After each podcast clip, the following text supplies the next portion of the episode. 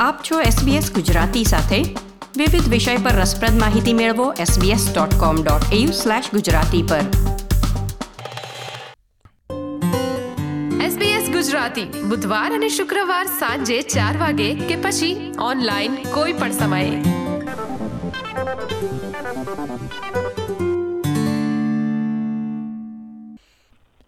Corona વાયરસના કારણે ઓસ્ટ્રેલિયામાં ફસાઈ ગયેલા ભારતીય નાગરિકોને વતન પરત લઈ જવા માટે ભારત સરકારે એર ઇન્ડિયાના ખાસ વિમાનની વ્યવસ્થા કરી હતી. સિડનીથી પચીસમી મેના રોજ અમદાવાદ માટેની ફ્લાઇટે ઉડાન ભરી અને બસો પચીસ મુસાફરો હેમખેમ વતન પરત પહોંચ્યા હતા. અમદાવાદ ઉતરાણ બાદ તેઓ કેટલાક દિવસ ક્વોરન્ટાઇનમાં વિતાવી રહ્યા છે. સિડની એરપોર્ટથી અમદાવાદ સુધીની સમગ્ર મુસાફરી અને અમદાવાદ ઉતરાણ બાદ ક્વોરન્ટાઇનની પ્રક્રિયા વિશે આજે આપણે વાત કરીશું અલગ અલગ મુસાફરો સાથે. હાલમાં આપણી સાથે જોડાયા છે રાજકોટના Hasmukhbhai Sanchala. Hasmukhbhai welcome to SBS Gujarati. Thank you very much Hasmukhbhai સિડનીથી અમદાવાદની સમગ્ર મુસાફરી કેવી રહી? તેના વિશે થોડીક માહિતી આપશો. ચોક્કસ. સિડનીથી પચીસ તારીખે પચીસ મે ના રોજ સિડની ટુ અમદાવાદની જે ફ્લાઇટ એર ઇન્ડિયાની હતી એ વિશે જોઈએ તો સિડનીના એરપોર્ટ ઉપર જે પ્રવાસીઓનો જવાના હતા આ ફ્લાઇટમાં, સ્પેશિયલ ફ્લાઇટમાં. એ લોકોને ત્યાં એન્ટ્રી, પછી એનું બધું જે ફોર્મ ભરવાની પ્રોસેસ, ત્યાંના સ્ટાફનું જે ગાઈડન્સ, પછી પેસેન્જરો વચ્ચેનું જે ડિસ્ટન્સ મેન્ટેન કરવાનું, એ સારી રીતે બધા પેસેન્જરો, પ્લસ એર ઇન્ડિયાના જે સ્ટાફ, ત્યાં ડ્યુટી ઉપરના જે બધા સિક્યોરિટી સ્ટાફ, બધાનો ખૂબ જ સારો એવો સહકાર્યો છે. પેસેન્જરોએ પણ એટલો જ સારો સહકાર આપ્યો છે. ઓવરઓલ ત્યાં સિડનીના એરપોર્ટ ઉપર ખૂબ જ સારી વ્યવસ્થા હતી. તો ફ્લાઇટમાં કેવી રીતે સોશિયલ ડિસ્ટન્સિંગનું પાલન થતું હતું અને તેમાં શું વ્યવસ્થા કરવામાં આવી હતી? યસ ફ્લાઇટમાં જ્યારે એન્ટર થયા અમે ત્યાર પછી તરત જ ત્યાં દરેકની સીટ ઉપર ત્યાં ફૂડ પેકેટ જે અવેલેબલ હતા એ લોકો તરફથી. એ ફૂડ પેકેટ પડ્યા હતા. પછી સાથે સાથે માસ્ક પણ હતા. ની સાથે સાથે પેલું સેનિટાઈઝ કરવા માટેના જે પાઉચ પણ આપ્યા હતા. અને આગળ પેલું સ્ક્રીનિંગ વાળું જે ગ્લાસ હેડ ઉપર ચડાવવાનું અને આમાં આપણે એકબીજાથી જે સંપર્કમાં ન આવી એટલા માટેનું એક ગ્લાસનું પણ એક ટ્રાન્સપરન્ટ સરસ આપેલું હતું. અને દરેક પેસેન્જરો એ બધા સૂચના મુજબ એને માસ્ક પહેરેલા હતા ગ્લાસ પણ પહેરેલા હતા અને દરેકે સેનિટાઈઝ પણ ટાઈમે ટાઈમે કરતા હતા. જ્યારે એન્ટ્રી થઈ, ત્યારે અમારો સામાન ત્યાં પણ પેલા પેલાથી બધું સેનિટાઈઝ કરેલું હતું અને માસ્ક પણ એ ટાઈમે એટ એ ટાઈમ જે પ્રવાસી અગાઉ પહેરેલા હતા, એને રિપ્લેસ કરીને નવા માસ્ક પહેરાવીને બધાને એન્ટર કરેલા હતા. એટલે વ્યવસ્થા ફ્લાઇટ વાઇઝ જોઈએ તો ઘણી સારી તો હસમુખભાઈ, અમદાવાદ ઉતરાણ બાદ કેવી પ્રક્રિયા છે? તેના વિશે થોડુંક સમજાવજો. હા, ચોક્કસ. અમારી ફ્લાઇટ એક કલાક અને પંદર મિનિટ અર્લી દિલ્હી માટે લેન્ડ થઈ હતી. દિલ્હી માત્ર થોડોક સ્ટે હતો. પેસેન્જરોને કોઈને ફ્લાઇટની બહાર આવવાનું નહોતું. અને એક્ઝેક્ટ ટાઈમે ત્યાંથી પણ અમદાવાદ માટે ટેક ઓફ થઈ ગયેલી ફ્લાઇટ અને અમદાવાદ પણ જે દસ વાગ્યાનું એરાઇવલ હતું, એ ઓલમોસ્ટ એક કલાક પહેલા અમે નવ વાગ્યાની આસપાસ ત્યાં આવી ગયેલા. અમદાવાદ એરપોર્ટ ઉપર અમે જયારે ઉતર્યા, ત્યારે ત્યાં પણ એટલી જ સારી વ્યવસ્થા હતી. અમારો સામાન જે હેન્ડબેગ હતી, એને પણ અમે બહાર આવતી વખતે સેનિટાઈઝ ડિસેનિટાઈઝ કર્યું પેલું. પછી અમે બહાર આવ્યા. ડિસ્ટન્સ બધાનું મેન્ટેન થતું હતું. સ્ટાફ પણ બધો ત્યાં ગેંગવેમાં બધો ઊભો હતો. પછી બહાર નીકળીને ત્યાં પણ ગુજરાત સરકાર તરફથી ખૂબ સારી એવી વ્યવસ્થા ત્યાંથી નીકળીને બધું ઇમિગ્રેશન ને જે બધું પત્યું અને બહાર આવ્યા ત્યારે અમારો જે લગેજ કલેક્ટ કરવાનું હતું લગેજ કલેક્ટ કર્યું. અને ત્યાર પછી એ લોકોને જે જે ડિસ્ટ્રિક્ટમાં જવાનું હતું એ લોકો માટે ત્યાં ગુજરાત સરકારની જે બસો હતી એના રૂટ પ્રમાણે સપોઝ કે દક્ષિણ ગુજરાત ઉત્તર ગુજરાત સૌરાષ્ટ્ર એ રીતે અલગ અલગ ત્યાં એડમિન ના ઓફિસરો બધા તૈનાત હતા. જે જે લોકોને બસમાં પ્રસ્થાન કરવાનું હતું, ત્યાં સુધી બસમાં અંદર એનો સામાન મુકાઈ જાય અને પેસેન્જર અંદર બેસી જાય. અંદર સીટ, અંદર બેઠક વ્યવસ્થામાં પણ જે સીટ જે છોડીને બેસવાનું હતું, એ રીતે દરેક પેસેન્જરોને બેસાડવામાં આવતા હતા. તો ભારત સરકારના હમણાં નવા જે નિયમ બહાર પડ્યા છે તે અંતર્ગત સાત દિવસ કોઈ ક્વોરન્ટાઇન સેન્ટરમાં તથા સાત દિવસ હોમ ક્વોરન્ટાઇન કરવા પડે તેવી પરિસ્થિતિ છે. પરંતુ આપ અમદાવાદ ઉતર્યા પછી તરત જ તમને ઘરે જવા દેવામાં આવ્યા હતા તે વિશે જણાવશો? હા, ચોક્કસ.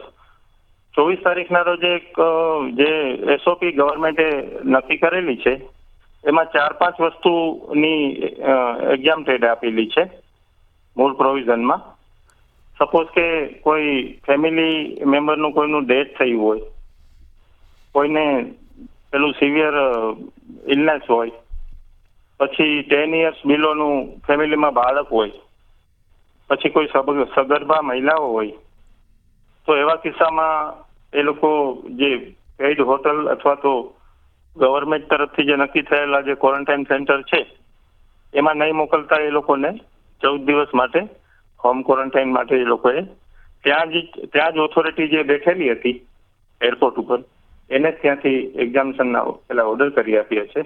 મારા કિસ્સામાં જોઈએ તો મારા મધરનું ડેથ થયેલું હું ઓસ્ટ્રેલિયા હતો દરમિયાન. મેં પણ ત્યાં અમદાવાદ એરપોર્ટ ઉપર એપ્લાય કર્યું અને ત્યાંથી મને એ લોકોએ હોમ ક્વોરન્ટાઇનનો ચૌદ દિવસ માટે ઓર્ડર આપ્યો છે ને અમે લોકો અત્યારે હોમ ક્વોરન્ટાઇનમાં અમારા ઘરે રહીએ. હવે વાત કરીએ જલપાબેન પટેલની. શ્રોતાઓને જણાવી દઈએ કે ગયા અઠવાડિયે જ્યારે અમે જલપાબેન સાથે વાત કરી હતી ત્યારે તેમનો અમદાવાદની સ્પેશિયલ ફ્લાઇટ માટે પસંદગી થઈ નહોતી જો કે ત્યારબાદ આજે એક અઠવાડિયા પછી જલ્પાબેન અમદાવાદ પહોંચી ગયા છે અને હાલમાં આપણી સાથે જોડાયા છે. Jalpaben welcome to SBS Gujarati once again thank you so much Jalpaben તમારી પંદર દિવસની ટૂર ત્રણ મહિના જેટલી લંબાઈ હતી અને આખરે તેનો અંત આવ્યો. તમારી ફ્લાઇટ માટે પહેલાં તો પસંદગી થઈ નહોતી અને અચાનક જ એમ્બેસીમાંથી ફોન આવ્યો. આ સમગ્ર પ્રક્રિયા વિશે જણાવશો? હા શ્યોર પહેલા એમ્બસીમાંથી મેલ નહોતો આવ્યો, પણ આપણે ટ્યુઝડેના વાત થઈ હતી. પછી વેનસડે ઇવનિંગના અમને એમ્બસીમાંથી મેલ આવ્યો કે you are tentatively one of the shortlisted passengers for Sydney Ahmedabad flight on twenty fifth May એટલે પછી અમે લોકોને એવું થયું કે મે બી અમારો નંબર લાગી જશે આમાં. પણ સ્ટીલ એમાં એવું લખેલું હતું કે air ઇન્ડિયામાંથી you have to wait for their mail અને પેમેન્ટ માટે તમારે રાહ જોવી પડશે. એ લોકો તમને મેલ કરશે, પછી જ બધું ફાઇનલ થશે. એટલે નેક્સ્ટ સ્ટેપ વોઝ કે અમારે એર ઇન્ડિયાના મેલ માટે રાહ જોવાની હતી.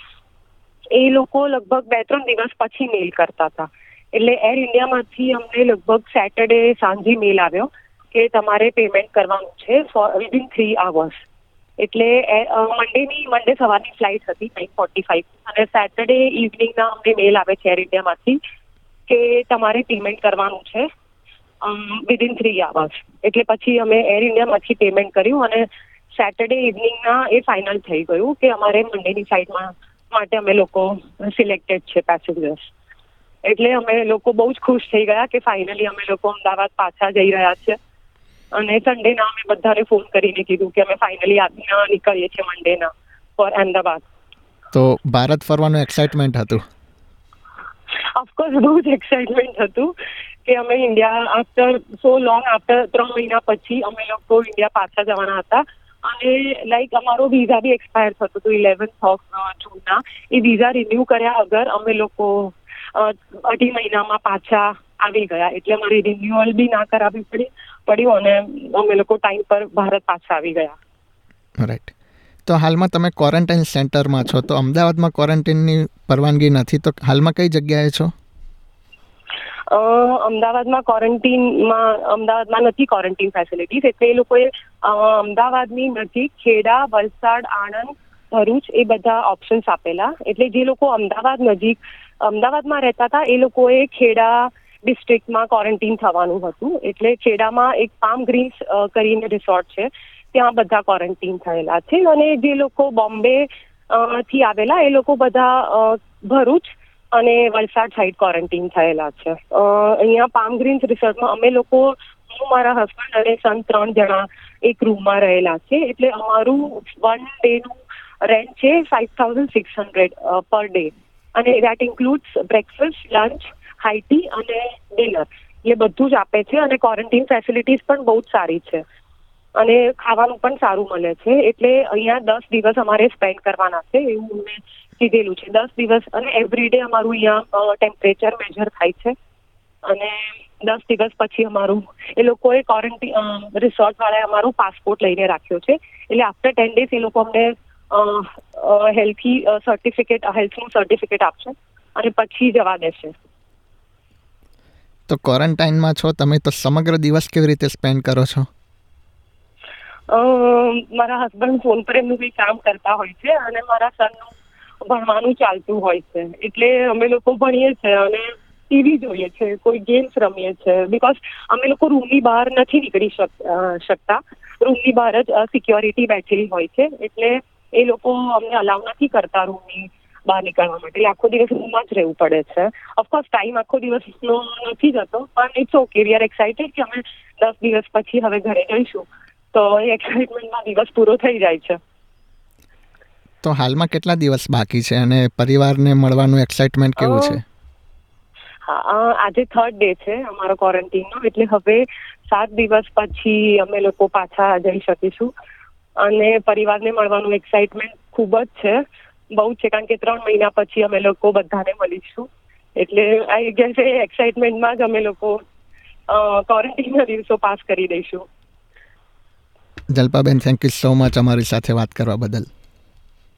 Thank you so much SBS Gujarati. Share કરો અમારી સ્ટોરીઝ ફેસબુક પર. આ પ્રકારની વધુ માહિતી મેળવવા માંગો છો? અમને સાંભળી શકશો Apple podcast Google podcast Spotify કે જ્યાં પણ તમે તમારા પોડકાસ્ટ મેળવતા હોવ.